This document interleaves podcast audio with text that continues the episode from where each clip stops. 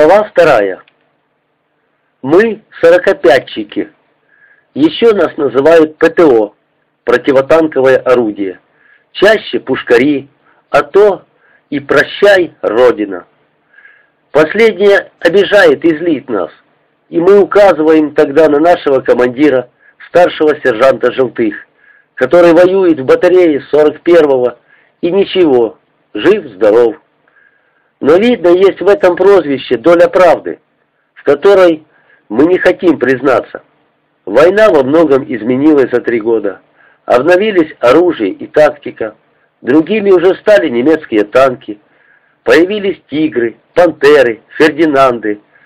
А «Сорокопятка» у нас все та же, из которой стреляли по броневикам и танкеткам.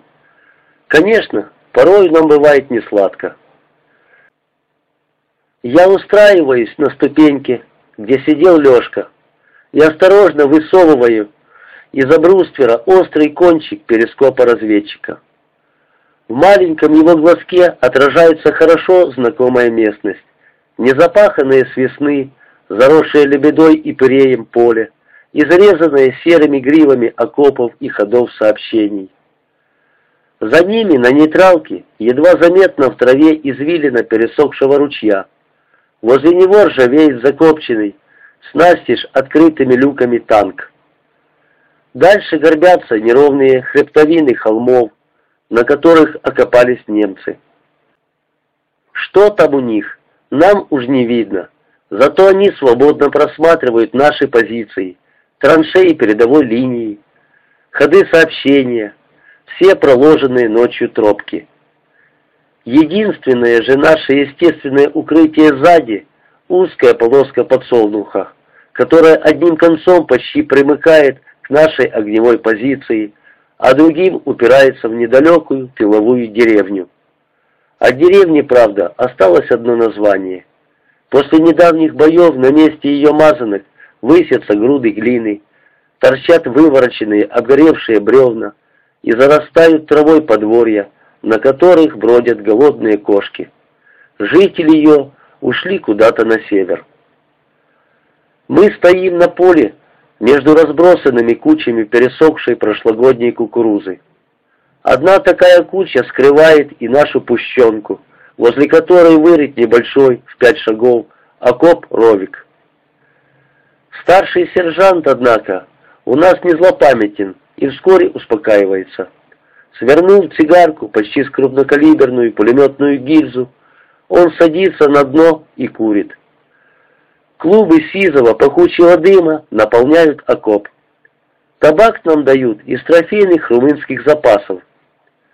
Желтых иногда вечером приносит килограммовую связку крупного пожелтевшего листа, и мы неделю курим ее всем расчетом. Правда, как утверждает Задорожный, чтобы накуриться нашему командиру, надо свернуть сигарку размером чуть ли не с гаубичный ствол. «Слушай, Лукьянов», хитро поглядывая сквозь дым, говорит Желтых, «ты не парикмахером до войны был?» «Нет», грустно отвечает Лукьянов, «я в архитектурном учился». «А я думал парикмахером, уж очень ты деликатно тряпку держишь», говорит Желтых и вдруг прикрикивает: «А ну, 3 сильнее, не разорвется, не бойся!» Лукьянов смущенно прикусывает губу и начинает тереть быстрее, но смазанный снаряд выскальзывает из рук и падает головкой в песок. Лукьянов отшатывается к стенке. «Ну вот, разиня!» — машет рукой Желтых. «Тоже мне архитектор! Иди сюда, другую работу дам!» Солдат вытирает снаряд, потом о подол гимнастерки руки, а Желтых расстегивает свою сержантскую кирзовую сумку и достает измятую карточку ПТО. «Вот что! На, нарисуй как следует! А то приходят, спрашивают, почему неаккуратная. В самом деле, если бы не было кому, а то полный расчет грамотеев, футболист, архитектор, учитель вон». Не забывает он намекнуть на мою довоенную учебу в педагогическом техникуме. «Только лодыри все, лишь бы дрыхнуть!» Лукьянов заметно оживается. Новая работа ему по душе. Поджал под себя ноги, он поудобнее устраивается под стенкой окопа и начинает чертить ориентиры. Движения его тонких пальцев обретают уверенность. Лицо проясняется, только в уголках бледных губ все еще таится тихая скорбь. Желтых сидит напротив и затаенным любопытством следит за движениями его карандаша. «Вот тут, вижу, ты мастер. И куст как раз двойной, будто спаренный, и танк, вылитый тигр. Хорошо». Я тоже заглядываю в небольшой лист бумаги, оторванный от бланка боевого листка. Ничего особенного, обыкновенный чертеж. Старшему сержанту, конечно, такого не осилить.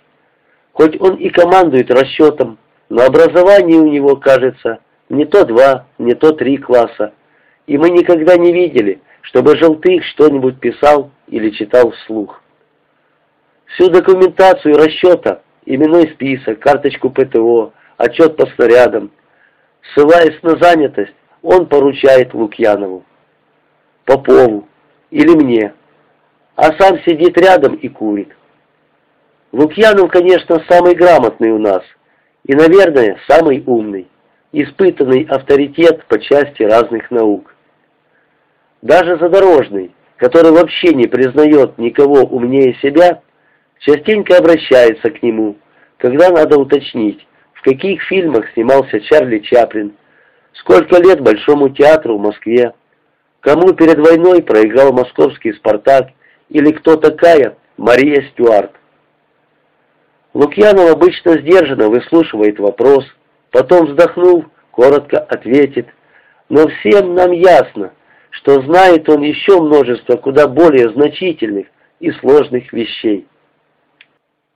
На войне, однако, ему не повезло. Он попал в плен, многое пережил и теперь какой-то надломленный, обиженный, но кажется неплохой. Впрочем, у нас он недавно, и знаем мы его мало. Куда понятнее нам Лёшка Задорожный, хитрец, лежебока и ловкач. Вот и теперь снаряды он так и не чистит, а все треплется да охорашивает себя. Но Задорожный сильный, а это в нашем артиллерийском деле далеко не маловажное качество. Правда, он имеет привычку порой злоупотреблять этой своей силой, шутя поиздеваться над кем-нибудь, и тогда больше всех перепадает тому же Лукьянову, а иногда и Кривенку. Единственный, кому Лёшка относится с некоторым уважением, после командира, конечно, это Якут Попов. Но Попов особенный у нас человек, и о нем следует сказать отдельно. Особенный он уже хотя бы потому, что наводчик. Все наши неудачи происходили по разным причинам, но все успехи, подбитые в последних боях 2 танка, сожженные автомобили, расстрелянные пулеметы, дело ловких рук и зорких глаз Попова. Глаза у него действительно очень зоркие, других таких на батарее нет. Такие же особенные у него пальцы, ловкие, длинные и очень чуткие, как у музыканта. Этими руками он все время мастерит что-нибудь, то футляр для прицела, то вырезает узор на дюралевом портсигаре, то из снарядной гильзы выпиливает комсоставскую пряжку со звездочкой. И все у него выходит настолько добротно и красиво, что, пожалуй, не отличишь от фабричного.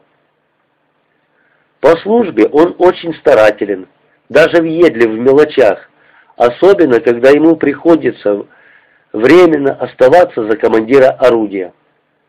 Тогда уж он замуштрует и нас, и себя, и мы злимся в душе на такую его чрезмерную усердность. Желтых же просто обожает его. Если надо куда-нибудь сбегать или постоять лишний час на посту, командир никогда не назначит Попова, а чаще всего меня или Лукьянова, либо Лёшку, если, конечно, тот не отговорится. Вот так и живем мы. Небольшой орудийный расчет, 6 человек. Валяемся долгие дни в узком окопе-ровике и с нетерпением ждем вечера, с с его несколько иными, чем днем, заботами.